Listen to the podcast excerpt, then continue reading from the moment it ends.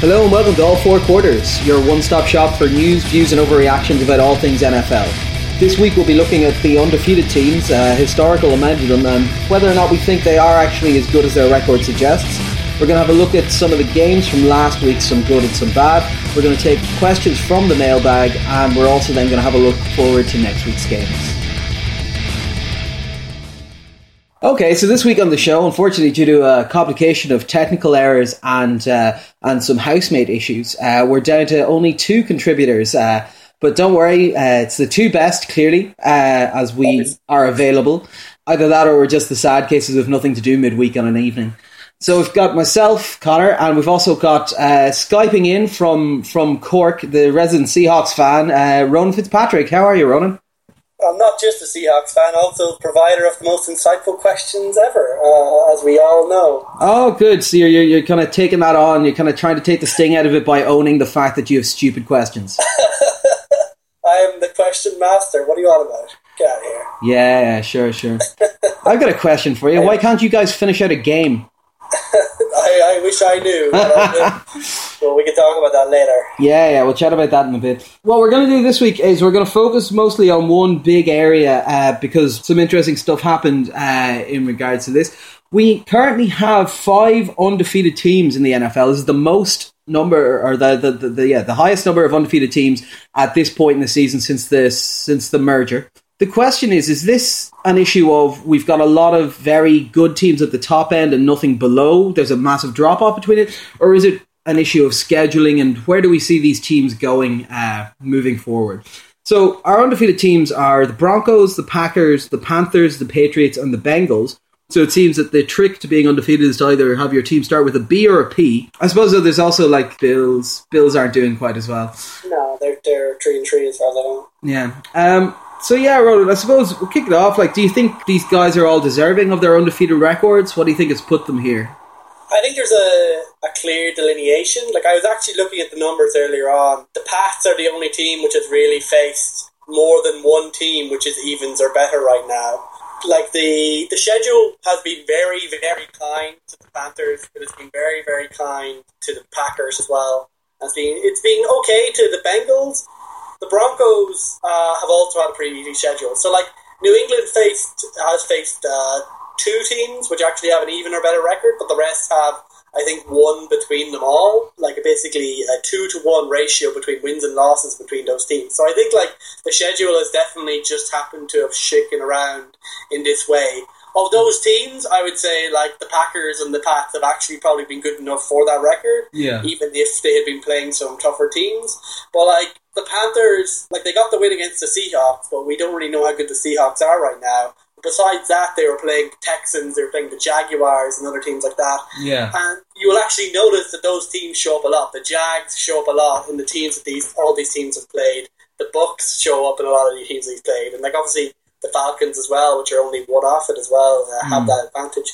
So I think if I was to give a percentage of how much it is to do to these five teams being transcendental, and how much it was to do with scheduling, I'd probably put it like uh, 70 30, 60 40 in favour of scheduling versus actual uh, paradigm shift in the NFL. Which uh, favors the elite teams. Fair enough. Yeah, like I, like I'd, I'd agree with you to a certain extent. Like I, I, I'm not trying to take away from these teams. Like they are, for the most part, excellent teams. They've played very well. They've gotten lucky in certain spots. I agree, but like they are good teams. I'd say when I look at these these five, I'd put them into kind of two tiers. I think the Packers the Patriots, and the Bengals are three teams that are legitimately very, very talented and are showing up and are looking like they will be strong throughout the season. The Broncos and the Panthers I put in the second tier. Not to say they aren't playing great, they have clear deficiencies on their teams. Broncos are profiting from the fact that they have very strong defense, a very weak or weakening quarterback and had a very nice run of the schedule so far. So like their their games to this point have been the Ravens, who are a hot mess, the Chiefs, who ran them exceptionally close, but as we can see, have only won one game this season. The Lions, who are a dumpster fire. The Vikings, who ran them close enough, but are again an okay team with one very, very strong, yeah, very one one sided, one one one element to their offense. Really, the Raiders, who while looking improved, an improved Raiders team is still like a six win team. and and the Browns, who are looking again like a hot mess. Like it's not that they've really been challenged so far, and the, the Panthers are the same. They've had the Jags, the Texans, and the Saints and the Bucks as their first four games, and they've managed to basically just eke out wins against them. They haven't been overly dominant. Uh, Cam's been playing out of his skin. He's looked Yeah, no. fantastic. He's carrying that team on his back, and he's carrying the ball as well all Yeah. the time. And then obviously they had their they had their win against the Seahawks as well, which which was which was interesting. I was having a look at the uh, kind of what I'd say because what, what I was considering is this strength of team or strength of schedule. Um, I kind of tried to think what was the toughest game that each of these teams faced. So like for the Broncos, it was either the Chiefs or the, the Vikings. I'd probably on the side of the Chiefs because I think that was was a very close game up to the very end, and they they, they kind of just just snuck out of there. The Packers' toughest game was the Chargers, and they didn't fare fantastically well against the Chargers. Philip Rivers tore them to shreds, but they still managed to get that win. Packers' toughest game was the Seahawks, I suppose, but as you said, we don't really know where the Seahawks are at the moment. Like it's it's it's kind of a, a wishy washy season so far for them. The Pats, their toughest game was either against a Steelers team that were missing their main running back or a Colts team that were a shamble. And then the Bengals, again, terrible. It was either the Ravens or the Seahawks again. Like, it's not a scenario where these teams have come up against each other so much. Like, how far do we see these guys going? Where do we see their, their streaks ending? Because I've got a couple of ideas that I've jotted down. One of the streaks must end next week. There can only be one from uh, Broncos uh, Packers Yeah. week eight after both of them have their bye. That's got to be the Um, Packers. Like I could, the Pats will probably like they probably won't go sixteen and zero, but I could certainly like it wouldn't be beyond the realms of possibility of them. The Bengals have they played in prime time yet? We still haven't seen them in prime time. That's where they've traditionally had their massive brain farts. Yeah. It's when they've just suddenly just become like the playoffs version of themselves. Yeah. So it'll be interesting, but like they do look good enough but that shouldn't happen. But we've said that before. The Panthers, it could happen. It could be any week, really. For me, the Panthers. They every game with the Panthers is going to be close. Their offense. Uh, I'll, I'll, I'll, I'll tell you something right now. Uh, the Panthers are going to lose it in week nine when they play the Packers. Well, okay. So if they're playing the Packers, yeah, okay. So the Packers could take out two undefeated teams in. Two Oh weeks. yeah, definitely. Now my problem is, like I say, the Pats. Like there's a sense of inevitability. Like team is going to drop a game, right? But I was looking at the Pats schedule, I was trying to figure out exactly who they're going to lose to. Like the best chance I see is against the Jets this week. If you look at the rest of their schedule after that, there's no one who's going to be even really competitive with them this year. The Pats play the AFC South and East, and then they play the NFC East. The tough, the toughest game left on their schedule after the Jets is they play the Broncos on the 30th of November, and I think the Pats will wipe the floor with the Broncos. Does that mean they have a cheeky Giants game as well, though? Ah, yeah, they might have a cheeky Giants game, but normally it's only the postseason when the Giants can get that kind of sneaky. The Packers as well, like week ten, or sorry, it's not week ten against the Rams. I think is the only possible, and that's just because I don't know what Rams will show up. But again, there's nothing really on the schedule for the Packers that scares me. You, you. That, that's the thing in the NFL. You never really see it coming. Like Yeah, you, you get all this momentum behind certain teams, and you get the narrative going around them, and then they lose to like a good, a good to decent team. You know, any given Sunday and all that. Like I think it's it's pretty hard to predict. But if I like, as you said, there's kind of two tiers of teams there. We know that of we know that the since the Broncos and the Packers and the Panthers are all have at least one game against each other. It's highly unlikely any more than one of them. Well, basically, no more than one of them can come out of that with the undefeated uh, Yeah. thing. I think the Pats are probably the best bet, and I think like this is it's just kind of been lucky this year, and I don't think this is like a general trend we're looking at here that there's uh, somehow been some kind of change in the NFL, which is obviously designed from the base up to be about parity due to all, all the systems such as the draft and free agency and all that. no, no, I understand, Terry. It's just a question we got asked from one of our listeners. Uh, I think the answer is pretty evident anyway. Are any of these teams not going to make the playoffs? Uh, I don't think so. I, I- think they, they they should like wins on the board is what is the most important statistic when it comes to who's going to the Yeah. playoffs. So, like of those teams, like the chance they would drop out of wildcard consideration is just so low that you just Yeah. really can't expect it to happen. Like you know, the Panthers are nearly already uh, qualified for the playoffs from That's last it. year's That's NFC. it. and they've got the Eagles and the Colts up next, so like they should definitely be able to to, to, to try and clinch their seven and nine record uh, early on this season. Like in the NFC, because the East has so much parity, and because the NFC North has kind of turned into a bit of a hot mess underneath the Packers, Mm. it's going to be quite interesting to see who gets what will probably be that last uh, playoff spot, the last wildcard spot. Yeah. Because you, you reckon the Falcons are probably in for it right now uh, for the first wild Oh, yeah. card spot, but that second one, like there's a lot of teams, including the Seahawks, the Vikings, a lot of teams with a lot of questions who will be fighting Mm. for that, and it should be really interesting to see. Yeah, the thing thing that I find interesting is I'm looking at these undefeated teams. I'm looking at the Broncos Panthers section, and I even though they've lost two games, I'm putting the I, in my head I'm putting the Arizona Cardinals in that exact same position of being. I think they're going to be the dominant force in that division, and they're going to come out the top of it. So then Yeah. it's two wild card spots that people are fighting for underneath that. Um, but yeah, no, I think in, in answer to the question there, listener, uh, no, all these teams are going to make the playoffs. Fitz, you sure you didn't send that one in under a pseudonym? Like it sounds like your kind of crap. No, I would say, like, are any of these teams not legit? Yo. That's true. That's true. It doesn't have as much white gangster speak to be you. I've just got two, two, two quick things to run off as well, just from other news that happened very recently. Well, one recently, one just a hilarious observation. So it turns out that uh, that your running back was involved in a car crash. It's fullback, but. Uh, Fullback, yeah. sorry. Uh, and there was there was initially reports of it being drag racing between him and Marshawn Lynch, but they've they've since been kind of quashed as rumors. Well, apparently, what happened is that he, like, he crashed into the back of another car and it did a flip, and then he just walked off. So the lawyers, when they got in, were basically like he had a concussion. Like the the the, re- the weird thing is, is that he's actually deaf. He's actually like a, he's like medically he's a medically deaf player, and they also claimed that his imp, like his ear implants had Oh, the fallen cochlear out. So implants. Basically, they claim he might have had a concussion coming out of that car crash, and he was effectively deaf. So Hmm. maybe you know it might be understandable that he would just walk away from a crash scene, Yeah. which is a crime uh, in in CIA, like in, in Washington State. Yeah. most of It's, America. it's a it's a crime in most of America, I think. Yeah.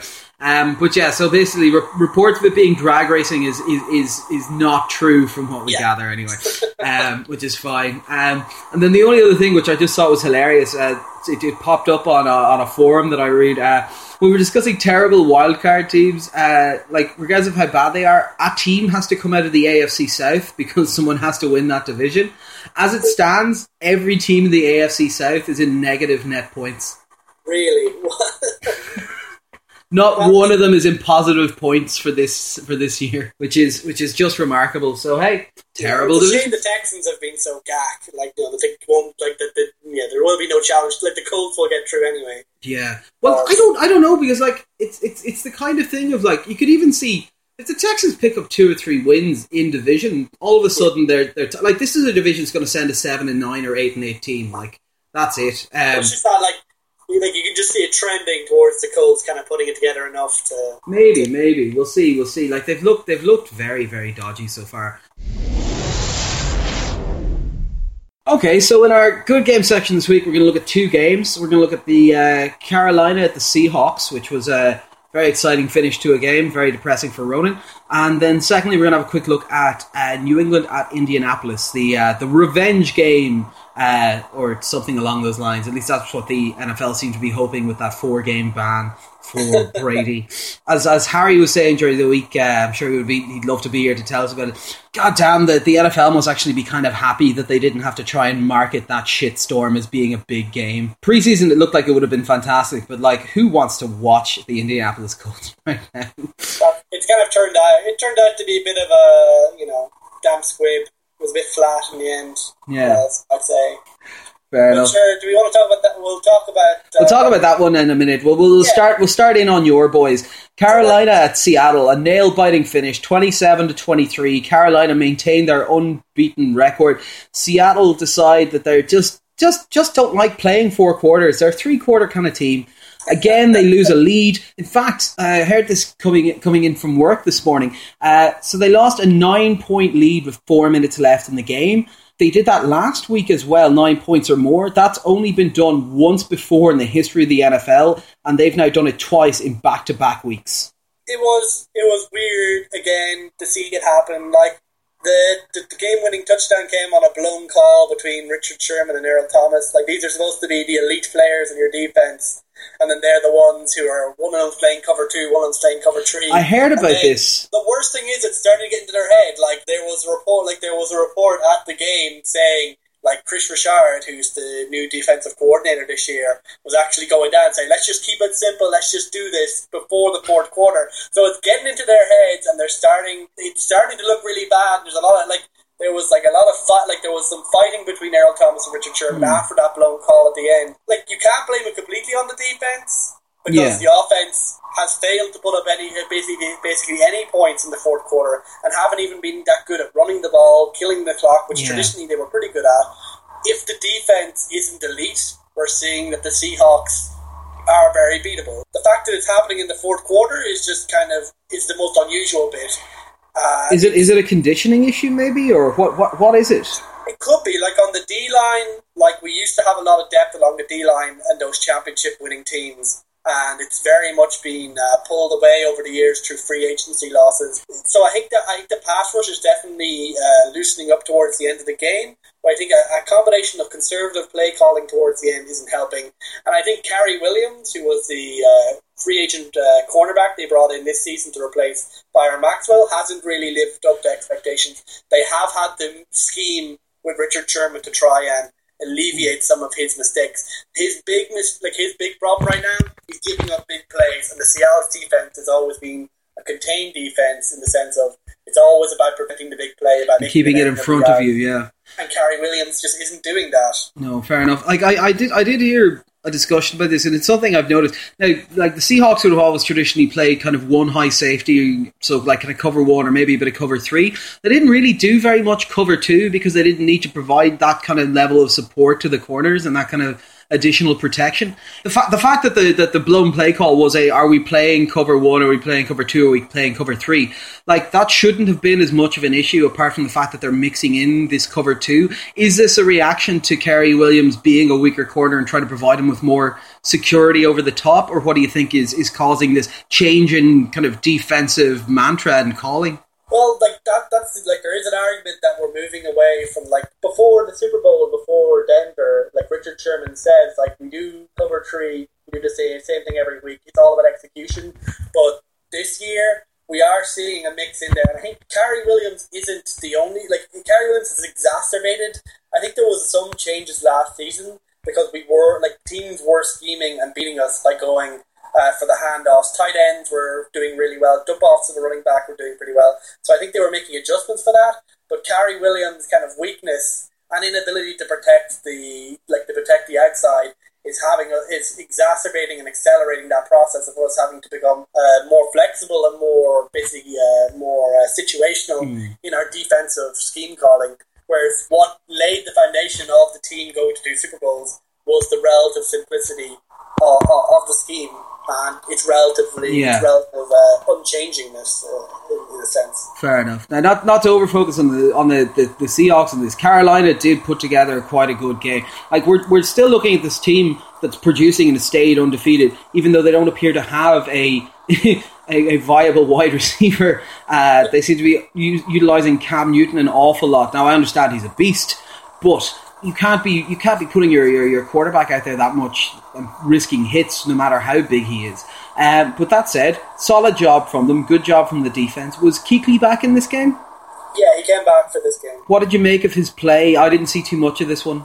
Um, based on what I saw, he was a tackling machine as usual. He just he just does his, he shows up and he does his job, and he got he had the most tackles in the Panthers defense again, which is very unsurprising uh, based on that's basically how it works when he's there. Their defense, even without him, okay, but with him, it is definitely in the upper echelon. Like the zone defense the Seahawks play, hmm. like those players, they know how to get up the seam. they The how problem with defending the big play in those types of scenarios is you allow a catch, and these guys are big guys, and then they can get yards after tackle. Like you can have Kam Chancellor tackle as hard as he wants, but you're still going to have these tight ends picking up five to eight yards after the catch. Like like Kam Chancellor's great when the play is in front of him, but when it gets behind him, then he can he he can be vulnerable. yeah, especially because he's coming off a truncated uh, preparation this year. fair enough. Well, best best of luck to Seattle uh, next week on the Thursday night football game, and uh, Carolina hopefully will continue their their their, their somehow meteoric rise from the uh, from, from from the south.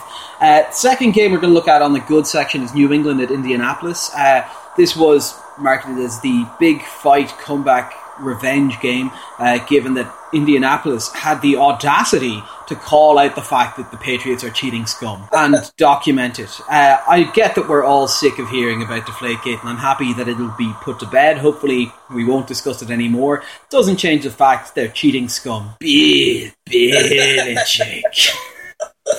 but yeah, so this was a game where New England won in the end up I think the I think the score slightly flatters the performance of Indianapolis. I think New England were significantly better than them in it.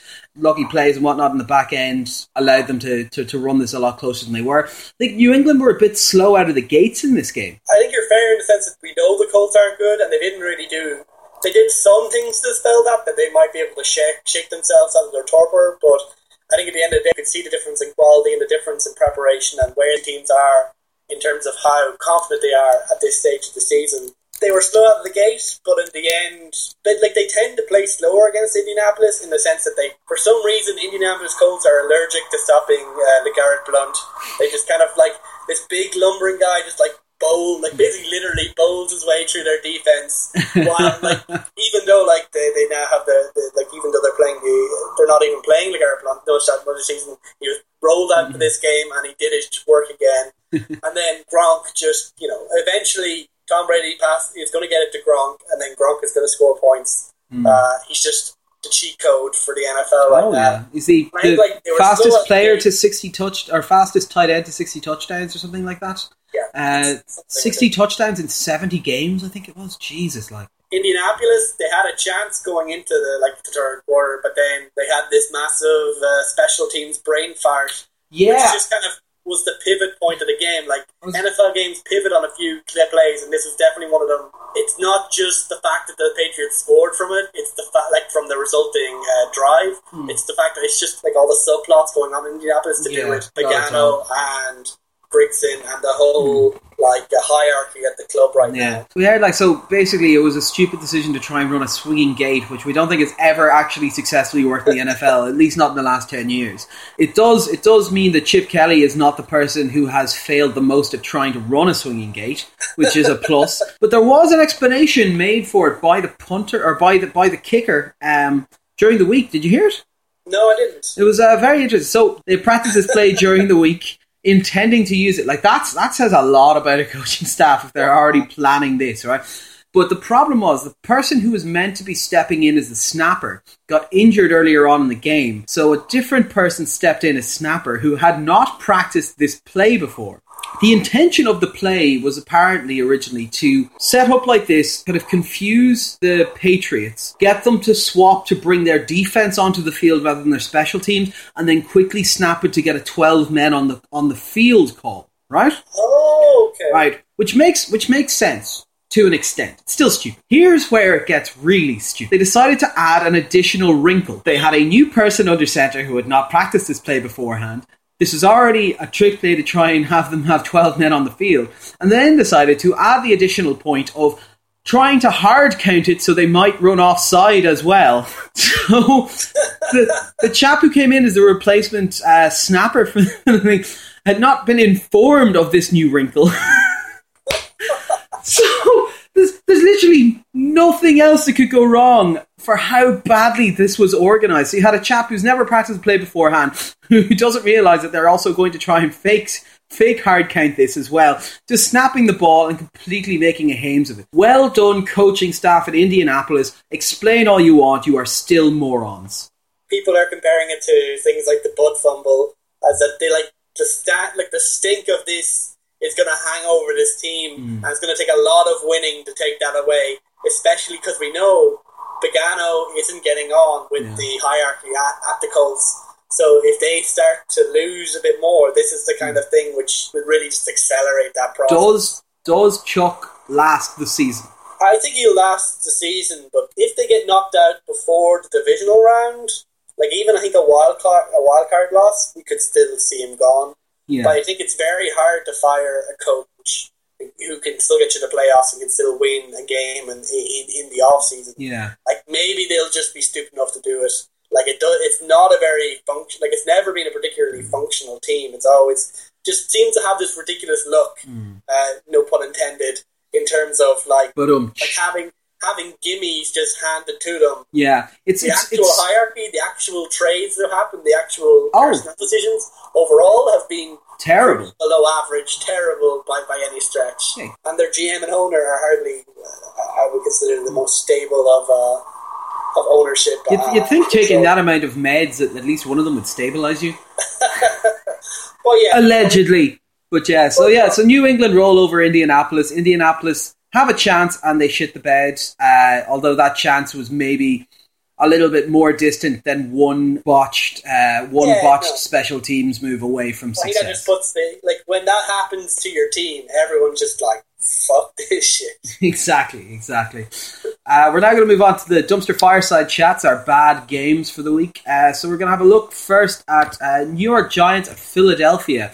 Uh, Philadelphia look terrible, but get rolling. They uh, finally get a bit of production out of DeMarco Murray. I think it was his first game over 100 yards. Yeah, Um, on the ground anyway. on the ground. Yeah, he he looked. Uh, he didn't look great, but he looked better. Uh, I still think there's a problem with him. Of uh, they're still trying to run him horizontally instead of vertically. Like he's a straight down the throat kind of runner. Like if it, like Ryan Mathews is by a considerable distance the best fit running back for this system. Definitely. But as it stands, Chip is still holding on tight. And similar to, to, to the Browns quarterback decision, I think the fact that they're getting a victory like this will only harden Chip's resolve to, Yeah. to stand by his choice, which I think is a problem. Uh, New York Giants looked terrible, looked anemic. Like, what were your thoughts on this game, Fitz? Did you watch much of it? Uh, yeah, like I think it was like even despite the score, both these teams look on offense look really, really problematic. Like the Giants have effectively become dependent on having Beckham on the pitch, and when he became injured, when he became ineffective, like you saw that beyond Odell Beckham right now, the Giants just don't have much going on. They haven't been helped, obviously, that Victor Cruz continues to be out. But their run game has been anemic for like pretty much all season. I would know well. I've cycled through all the running backs. uh, Shane Vereen, Rashard Jennings, and uh, I forget the other one. They run. They don't have a run game, and Eli's trying to fling it out there, and that can work if you have an elite wide receiver, but they don't right now.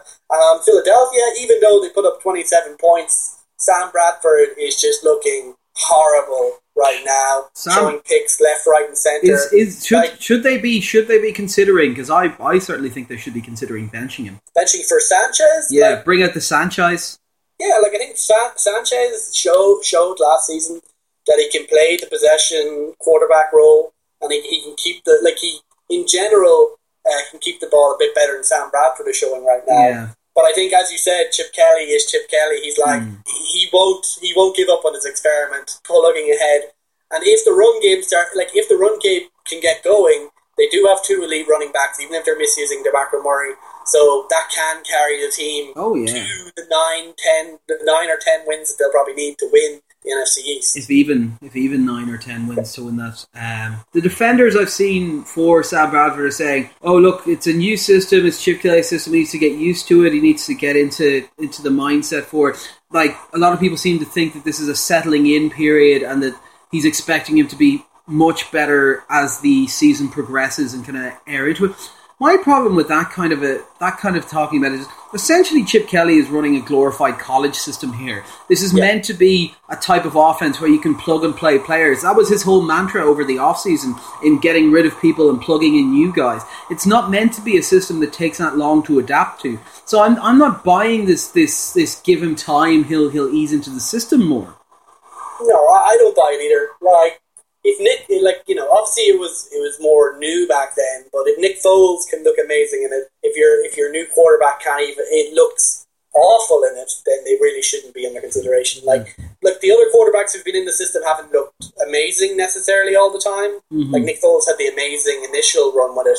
Mark Sanchez looked decent last season in it. Yeah. But like Sam Bradford just doesn't look good at all. No. Maybe there's like a certain element of teams catching up with the scheme, but I think you kind of have like at the end of the day, quarterback's the most important position on the field, and when the offense stinks and when the ball gets turned over, usually you have to look at one man, and that's Sam Bradford. Yeah, there's a strong chance that Sam Bradford just isn't trying at the moment because normally when Sam Bradford tries to football, he like breaks something in his leg, and nothing has happened so far. Yeah, the one thing I'd say from this game is that the the Philly defense is actually looking pretty good. It's Starting stepping up a bit into more. A bit of shape there, so that could be like if they have a decent.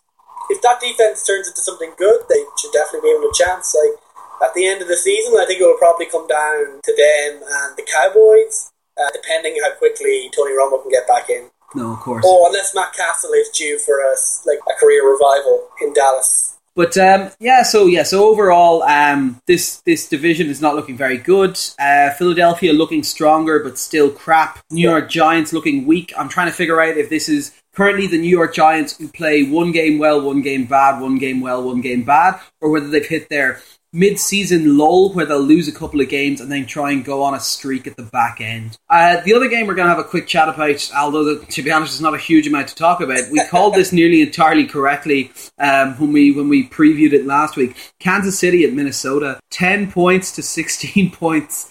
Uh, the dullest game of football you've ever seen? Question mark. Well, was there not that game? I guess the, the Cleveland Browns and the Jags a couple of seasons. Oh ago? yeah, yeah, yeah. That one. Yeah, that was that was. But yeah, no, like This like is up there though. Like the problem with both these teams is that they're they both have good, decent defenses, and they both have very run heavy offenses, which haven't really got going. Yeah. And they both have quarterbacks who are decent but limited, or at least play that way. Yeah. I suppose the difference this week is that the star running back that both teams rely on, one of them is injured, one of them is not. And that's probably the difference this week. But like they're both not bad enough to be truly like compelling in like a terrible way. Yeah. But they're both just decent enough. That awkward middle ground. yeah, exactly. That kind of Hmm. They're both teams that will probably not finish below like five five wins. Yeah. But neither is likely to be above Eight. like nine. I'd like say- the Vikings are some people's like sneaky pick for the last playoff, uh, like the wild card spot right now. I think, I think just, I think I think they were that until people started to actually watch their games. Yeah, they're looking like when you actually watch them, they're just they don't look very good. They still look like a team that doesn't really have an identity. But hey, they could come into form. We don't really know. Oh, they could, yeah. Like I think Minnesota played a poor game in this, although I think a lot of that was due to the fact that Kansas City's defense stepped up exceptionally well. Uh, they were missing Dontari Poe and uh, Allen went out with a concussion in this game, uh, so we're missing two of the pieces on the defensive line. It was still held Adrian Peterson to basically nothing. I think about fifty odd yards or so, which I was quite happy with. Marcus Peters again looks very good as a young player on defense. Like defensively, Kansas City looked good. Offensively, very anemic. There was a slight problem of uh, another another concussion. Jeremy Maclin left the game, uh, which was a problem. Also, Kansas City were trying to work in their two uh, running backs, Knile Davis and Charcandrick West. West looking decent, but didn't really get too much going early on. Although I think that's limited by the fact that in the first half, the Kansas City Chiefs had 23 offensive plays which is just just disgusting.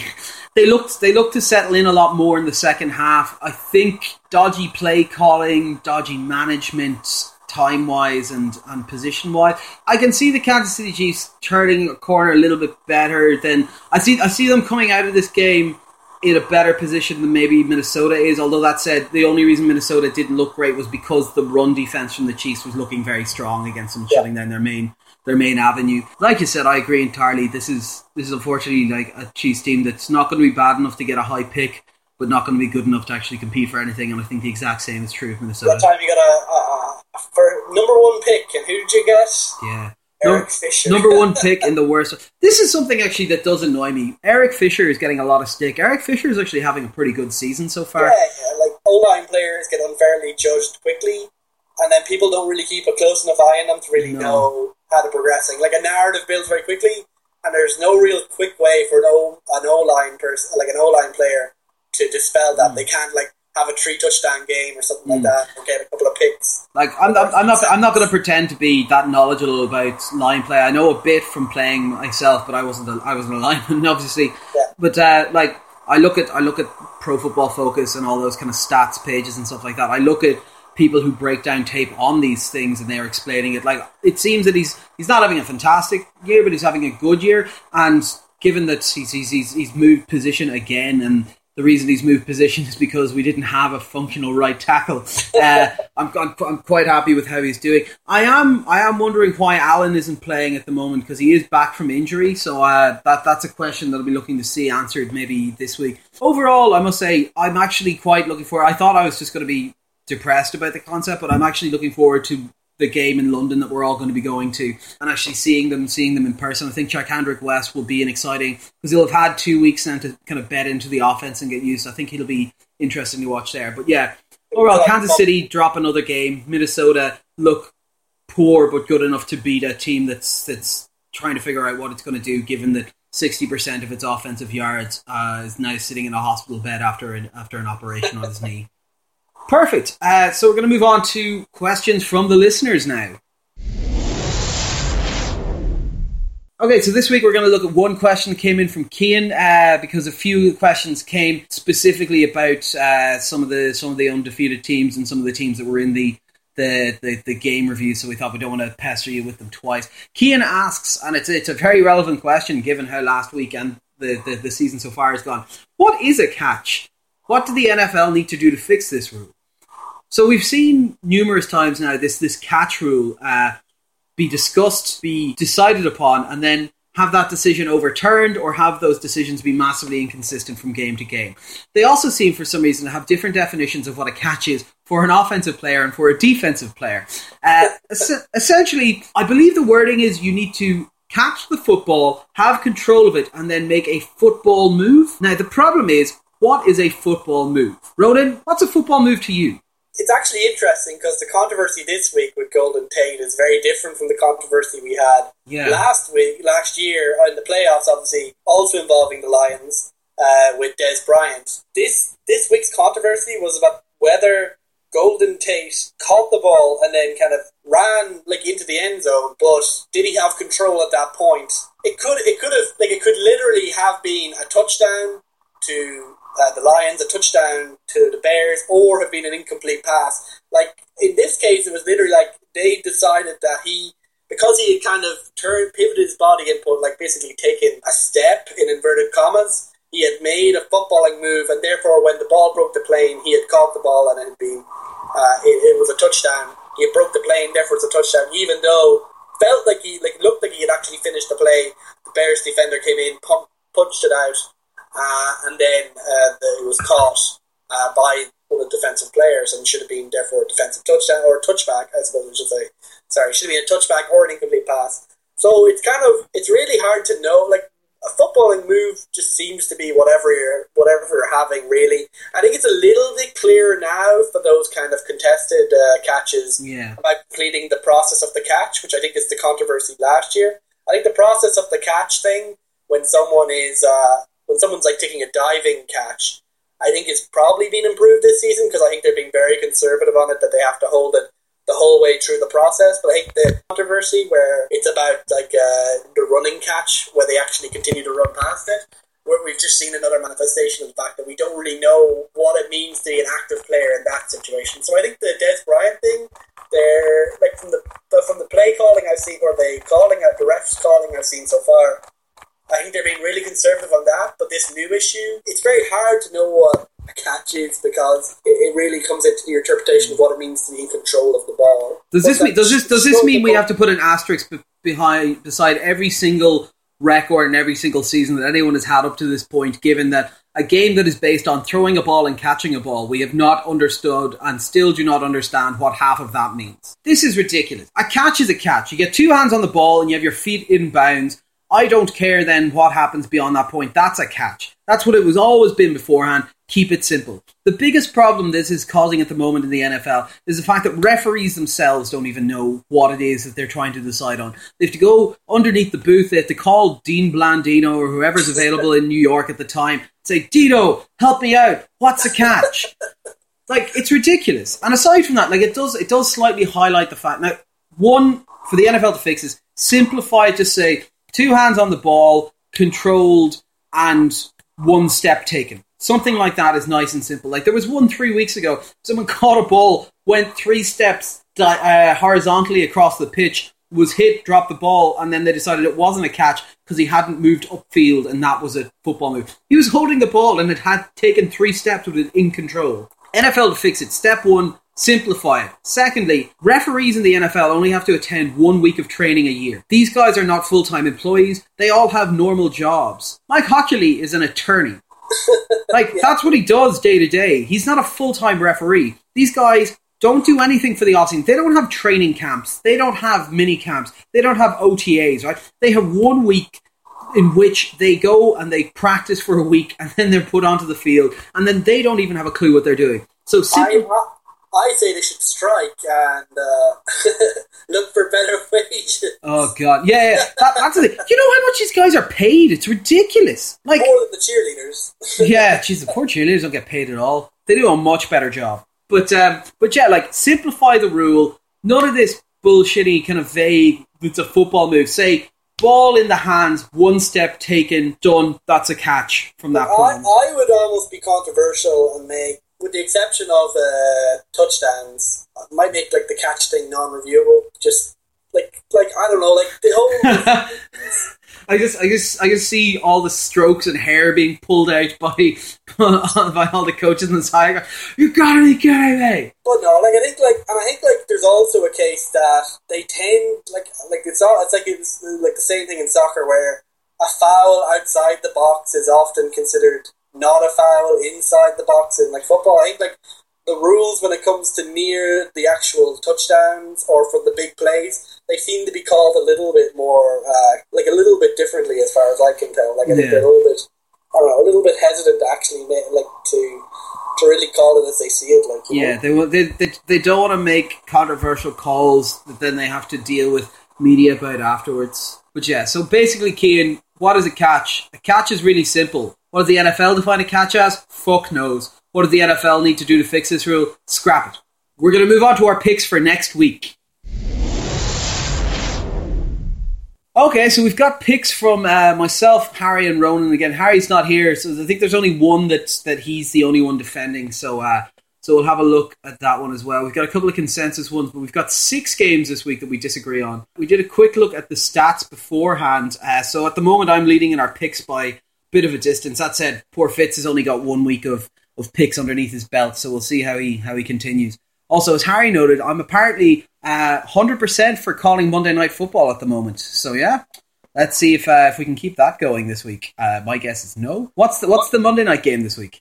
But no, like, Oh no, it's fine. It's Ravens Cardinals. I'll get it right again. oh, yeah, so we're going to run through a few of the ones that we're consensus on. Seattle at San Francisco. We're both, in fact, all three of us are picking Seattle here. So uh, Yeah, no, like it's the Seahawks still look like a good team most of the time, so you would expect that on average they may be able to hold that over four quarters. And San Francisco aren't looking that good this season. So, like to me, this is kind of a relevance bowl. Whichever team loses is probably done for the season. yeah, oh yeah, big time. I would have also accepted San Francisco suckballs. Like that's Yeah. that's fine. But uh, yeah, so Seattle are going to take that one. Uh, Buffalo at Jacksonville. Uh, we've all taken the Buffalo Bills to win. I'm closer on this one than I think some of you guys were. Like Buffalo look good. Tyrod Taylor looks good. Is he back fully now? Uh, I think he's, I think he's probable, but not certain for this Oh, week. okay. This is being held as well early morning over in London. So there's that added element of a bit of surprise. In theory, it's a home game for the Jags. But yeah, like just Buffalo, great defense, decent offense. If Tyrod Taylor's there, it'll be good. Their defense will match up really well with what I think is a very good looking Jacksonville offense at the moment. But uh, Jacksonville's defense just looks terrible. So I think Buffalo will be able to pick them apart. Uh, Houston at Miami. We've all taken Miami. Fitz, why do you like the, the Finns? I think we're like based on last week, we might be looking at a kind of a Romeo Crennel type bounce. You know, you bring in a play, you bring in a player's coach, and he's just like, okay, there's actually a pretty amount, decent amount of ch- like a pretty decent amount of talent. Let's just do shit, and people are like, okay, he's not a complete twat like the last guy, so we'll actually play Yeah. now. And that just showed it did well last week. So Oh yeah, Cameron Cameron team. Wake picked up uh, Defensive Player of the Week for the third time, and yeah, given given that this is this is a team that had one sack so far in the season, I think they had five or six last week alone. But yeah, no, that'll do for them ones. New uh, New Orleans at Indianapolis. We're all taking Indianapolis. Uh, basically, yeah, Indianapolis are crap. So are New Orleans. Indianapolis will probably be able to hold out here against an even weaker New Orleans team. There's not a huge amount to say. This will be a very boring game to watch. There'll be lots and lots of mistakes on defense. Tampa Bay at Washington. Uh, we've all taken the Washington Football Club. Why do you think we should back the racists? Well, I think it, it just mainly comes down to that Tampa Bay just they they, they, they seem to be making a lot of mistakes. Basically, like basically, it kind of starts with Winston. He just hasn't looked that good, and their defense is pretty anemic. Like Tampa Bay, like this is the kind of like this is one of the games where it could go either way. But I think Washington has shown enough consistency that we should probably take them over Tampa Bay. Yeah, just been very good at giving away the ball uh, in very bad situations. Yeah, no, I agree with you 100% on that. Atlanta, Tennessee, uh, we're all taking Atlanta. Atlanta looked great, barring the uh, the little bit of a snafu there, the last uh, last uh, Monday night game. Um, but yeah, like they, they look strong. Julio Jones is great. Uh, Tennessee look pretty poor. They're not the worst team, but they're not good enough to beat this Atlanta team. Uh, Philadelphia, Carolina. We're all taking Carolina. Yeah, like you just look at the record and you look at the fact that the, the Philly offense isn't looking that good, and Carolina's very good against the run. Yeah, Kuechly's so back. If So the, if you take away the run, then you're relying on Sam Bradford now, as we've discussed earlier. That probably isn't a good recipe for success, and we'll just see more Cam Newton like doing his thing and probably scraping through enough to win this game. then we've got finally Baltimore at Arizona. Um, we've all taken Arizona. I think Arizona are going to drop a hammer on these guys. They're going to want to try and make a bit of a statement after after last their their their thirteen point performance against Pittsburgh last week. So um, yeah, I see them coming out all guns blazing here and and tearing into what is a terrible Baltimore defense and being able to absolutely curb stomp what with with their defense what is a essentially wide receiverless offense. So we're going to move on to some of our more controversial picks. Uh, Cleveland at St. Louis. Uh, myself and Harry have taken Cleveland here, and Ronan, you've taken St. Louis.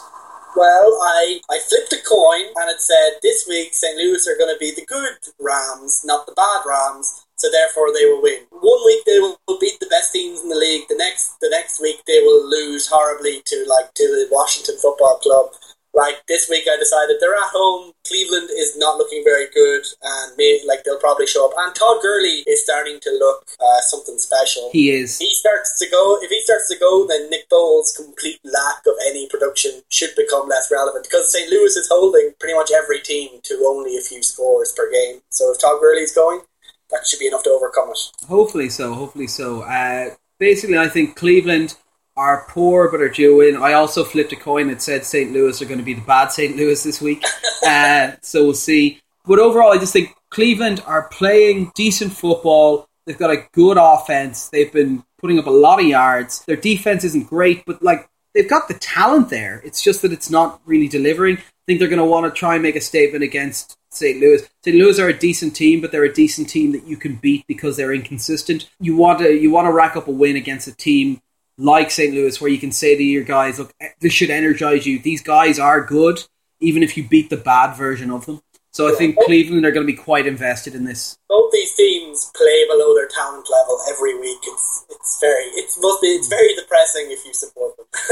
so uh, we're, we're, we're now going to hit into the section where uh, I appear to have gone a little bit mental. So I've got four four calls here that I'm the only person who thought that this is going to happen. Uh, one of these is for obvious reasons. The other ones are for slightly less obvious reasons. Minnesota at Detroit. I've taken Detroit, but you, you and Harry have taken Minnesota. You made the mistake last week of underestimating Detroit. Why do you think Minnesota are going to be able to do it? Underestimating them against the Bears. Come on, come on, Connor. Like, hey, you all said it was a definite. There's no way they're going to win it. Bears are going to stomp them by like 20 points. I, like, I don't know if you're retconning history or not, but no. Like, I think Minnesota looked like a solid team. Detroit have not looked solid. They got their solitary win over the the Bears then maybe they'll kick on. They have the talent level. Like I don't, I think it's a dead cat bounce really like, over the Bears. So we shouldn't read too much into it. I think Minnesota's solid but boring, but a serviceable team uh, should be sufficient. I think the Vikings should be enough for that. I think, yeah, like I, I can see where you're coming from. I'm just looking at it going. Detroit played quite well and looked quite different last week from what they had up to that point. The benching of the of of of, uh, of their starting quarterback seemed to really light a fire underneath him. Uh, threw for a monstrous number of yards, a couple of touchdowns. He's decided to start targeting Megatron again and not just trying to use him for swing passes. So that's like, which is just like the opposite of what Megatron does. Um, like I think they're going to be good on that. I don't think Minnesota's defense is stout enough to actually stop the weapons that they have. Minnesota only really have the run game, and it is a good run game. But I think Detroit have the personnel. Yes, they're missing Suh. They still got a lot of good defensive personnel that if they know they just need to key in on Adrian Peterson and dare Teddy Bridgewater to throw, then they'll be able to stack that up. So next we come to Pittsburgh at Kansas City. Uh, as as I eternally will do, I'm backing Kansas City in this game. You guys are backing Pittsburgh. Uh, what makes you think Pittsburgh, with all their fantastic offensive weapons and surprisingly powerful defense and good record so far, are going to be able to beat the mighty one in five Chiefs? Their superior record, their superior offensive weapons, and their superior defense. Well, the defense is like maybe not superior but yeah, like I think like you're looking at a, a situation here where you have one team which is on a roll and one team which isn't, and I think that that will show. Like it is an arrowhead, so I don't think that like don't have a chance. I don't think this will be a blowout or anything like that. I think it'll be a really tough game. With Pittsburgh, uh, Pittsburgh's last few games have been they've been quite uh, tough. Right. My my rationale is one, I'm a homer, and I know this is going to be really hard to do, but you know I'm still going to back them. I'm now going to rationalize this because I've I've managed to actually get good good reasons for this as well. The two the two strengths of their team uh, last last week were well essentially Martavis Bryant had a monster game right he looked fantastic and then they've also got Antonio Brown who's basically just the best receiver in the game at the moment. Both of those elements are completely negated by the fact they have Landry Jones starting at quarterback. Landry Jones is terrible. People say he looked good in that start. He looked fucking awful, right? But better than Michael Vick. That's not saying. Yeah, he looked he looked better than a guy who was at his peak twelve years ago, right? Like they got a like basically got a couple of lucky like short throws to Martavis. Yeah, Bryant. that's the thing. His, his his his stats look great because I heard I heard everyone going, "Oh my god, Landry Jones came into the game and he looked fantastic." So I went back and I watched the film on it, and he looks terrible. He, like Bryant looked incredible, but. Yeah. The thing is, so what that leaves you with is it leaves you with having to deal with Le'Veon Bell, great back, one of the best backs in the league. Last week, with two starters out, we managed to keep Adrian Peterson to about 50 yards, right? I have no worries about our defense being able to put pressure on the run game and trying to take that away from them. When you've got a bad quarterback, or at least a young, inexperienced quarterback who hasn't looked good and all reports from the camp has been terrible. Bear in mind, like, this is the quarterback that they brought in Michael Vick because they didn't trust him, right? Michael Vick was an upgrade for them in the uh, in the preseason over this guy. Right. Right? what you've got, what you've got then is you've got two very good wide receivers in Bryant and in uh, and, and in Brown, right? But what you've also got from the Chiefs side is you've got Sean Smith and you've got Marcus Peters, who are both playing quite well. Sean Smith less so because he's easing himself back in after the suspension. But when you've got a rookie quarterback who's going to make mistakes, who's going to feel pressure, when the when the defense of the Chiefs can actually capitalize, I don't think it's going to be a good game skill wise from anyone. I think it'll be an exciting game because I think there's going to be lots of picks and mistakes and drops it'll and fuck ups. It'll be a very tense game, would be how I'd say. it. Yes, that's it. And I think I think the crowd at, at Arrowhead are going to be desperate for a win. That if they lose this, there's, they might as well just tank the season. Like it's just Yeah. not not a point. I also think that if they lose this game, there's a strong chance of looking at. Uh, the potential of change at quarterback position, the removal of play calling from Andy Reid, and this is something I never thought I'd say. I think there is an outside chance that if if say were, they were to lose this and to lose to the Lions in London, that Andy Reid would be gone during the bye week Yeah, that could be happening. there's a lot of push against that. Bob Sutton's defense hasn't been as inventive. Uh, people have kind of keyed in on what he's doing. It's just not working fantastically well. Something will need to be changed, and I think this is the game where they can try and get enough of it back on track that their jobs will be safe and they can do some interesting things beyond that. I think there's a lot of pressure on this game, and I think KC will come out and give, if not a win, a very good dogfight, and just on the back of Landry Jones being the quarterback, I think the defense might be able to seal it up for Kansas City at home. New York Jets at New England Patriots. This is one. oh, why did I pick so many of these? You, I think your choice here probably reflects more like you probably betting on the spread more than actually believing the Jets will win. You're probably you're probably thinking this is a, this is definitely a game I would bet against the spread in favor of the Jets. I've okay, so so so so the listeners know I've taken the Jets and the lads have taken New England in this one. I've I've picked a lot of games on my own. I'm either going to go like streaking ahead in the picks game this week, or I'm going to come crashing down to earth and be back with you guys right in the middle again.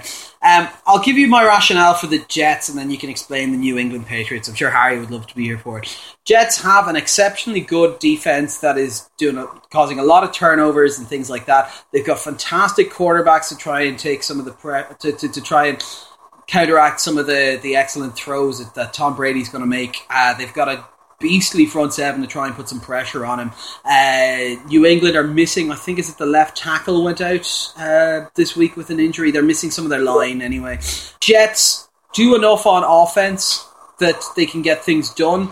Their wide receivers are playing at an exceptionally high level at the moment, and New England lack any semblance of a secondary. So I think that's there.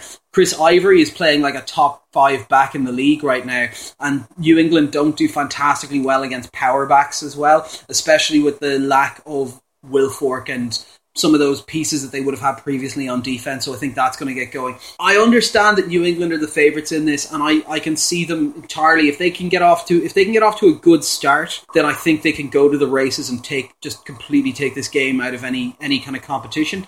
But seeing how they played against Indianapolis last week and being slow to start, the fact that you always end up dropping a game or two in a season if they're going to drop a game, the Jets are probably the best team they face for most of the rest of their schedule. It's it's, it's it's it's the best chance for the Jets to get one up on them that I've seen in a while, and that's why I'm backing them in that scenario. I would agree with you, like to a large extent. I think, it, like, it, like from a betting perspective, it's a, it's a good sneaky bet. It's a good, like, there's a good chance relative to the rest of the season that this is a this is a, a banana, like a banana peel game for New England. New England is looking really, really good this season. So on average, you have to go with the team that looking really good. Like there's not. If I was feeling like adventurous, or if I was, or whatever, I could definitely see the Jets doing it. But I think if it's a, if it's between a 50-50 chance in this, then I think like New England are on the better yeah. side of that chance. No, no, like I, I get it entirely, but yes, I'm backing them. And then Gronkowski, Gronkowski good, Tom Brady good, and now Belichick good. Now on to the last one that I picked on my own. Uh, Oakland at San Diego. I've taken Oakland. You guys have taken San Diego. Defend San Diego. Well, they have Philip Rivers. Philip Rivers is looking really good this season, as usual. Even though his O line is trash, getting back Antonio Gates has helped them a lot in the last uh, in the last two weeks. Like they put up a decent fight against Green Bay this week, like a more than decent fight, actually a pretty good fight. Now this was a new like a Green Bay team which was missing half of their team receivers, and which Eddie Lacy is either injured slash fat like San Diego have looked pretty good in pretty much all their games this season, but come up short a lot. Uh, I think against an Oakland team, which is definitely ascending, but which still fatters to receive, they probably still have enough to take it over them. Uh, I think both these are actually very, like, probably reasonably equal teams, but I think yeah. uh, San Diego's the savvy of, of Rivers will tell over uh, Carr, even if like I, I, Oakland is probably an ascending team, while San Diego is probably a descending team yeah. in overall talent level. No, fair enough. I, I'm taking Oakland here because I think I think San Diego are suffering bad from some injuries. Uh, I think they are constantly nearly there, but not quite there. I think Rivers is playing good. I don't know if they've got the killer instinct to, to, to really, really go for the jugular. I think Oakland are an ascending team with a lot of talent. They want to take an in division game and they want to take it over over over a rival. They're going to be hungry for this, hungrier, I think, than San Diego are. They've got young players that will be able to outstrip some of the defense. Uh, that, that, that, that San Diego are trying to run at the moment. On the defensive side of the ball, Woodson's looked phenomenal. Picked off, uh, picked off Peyton Manning twice. I think it's going to be. I think it's going to be a close game. I think it's going to be a relatively high scoring game. I think both these teams have deficiencies on defense and have pretty good weapons on offense. But uh, I think Oakland will be hungry enough to just about edge it out. But yeah, like I, I agree with you. I think it's quite a close one. It's a tough one to call, definitely. Yeah. And then our final game that we disagree on this week is uh, Dallas at the New York Giants. Myself and you, Ronan, have taken New York Giants, and Harry has taken Dallas. To say I think it's because New York Giants, inconsistent from week to week. I think they're going to want to come out strong after losing an in division game to Philadelphia. Uh, I think Dallas are in massive fluctuation at the moment. They're swapping to Matt Cassel and to Christine Michael. Uh, I can see Christine Michael having a good game. I can see Matt Cassel having a good game because, to be honest, almost anyone's an upgrade over Brandon Weeden. And they might get Dez back this week, and that could yeah, there's there's chat about that. I've been sneakily trying to pick him up in some fantasy leagues off people who don't know that yet. There's too many there's too many balls in the air to really have confidence in Dallas yet. No, of course, of it, course. It could come together. Oh no, no, it could entirely, but I just think with all those moving pieces coming into place in one week against a division rival on the road, I don't see them being able to have them all click and fire on all cylinders immediately. And um, I'll try and do my best job of, of defending Harry's pick for him. Harry has a massive man boner for Matt Cassel. yeah, that'll do. You used to, but then you had. I did have a man boner for him. Like my, my, my, my, my love of Matt Cassel was in that one game when we went to see the Vikings play the Steelers, and we were sat outside in the beer garden of the Green Man, and we are having a pint and we are having a discussion about. It. I said, "Who are we going to cheer for?"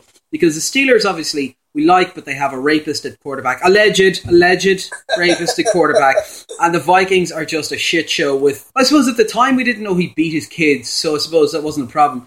But I basically said to the guys, look, this is an 0 4 team with Matt Cassel under center that rely entirely on their run game. This is the closest I've ever been to seeing the Kansas City Chiefs live. Uh, we have to back them.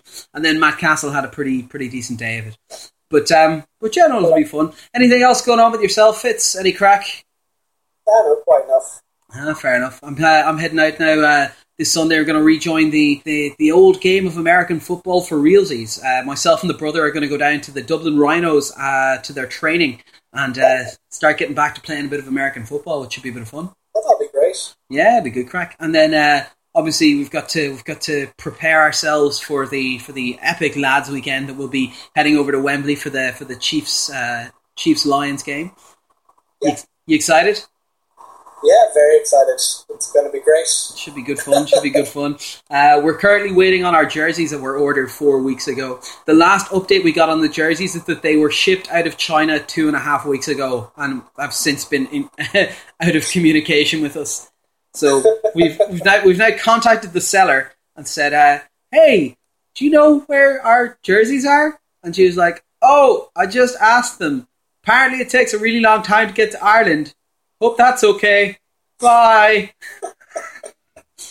so fingers crossed they land in time for the game because uh, I got myself a nice, nice white Eric Berry uh, Chiefs jersey for it. Nice, nice. To be, you know, fresh, fresh. Um, but yeah, no, that's that's that's about it from us. Um, send uh, best wishes to, to, to, to, Harry and his housemates, and hope everything gets sorted there. Thanks to everyone for listening. It was good fun. Like I say, drop us a line on uh, on Facebook, or we're soon to have a have a Twitter account and everything set up and uh, all that jazz. Uh, say goodbye, Fitz. Bye. Bye for me as well. Uh, see you all next week.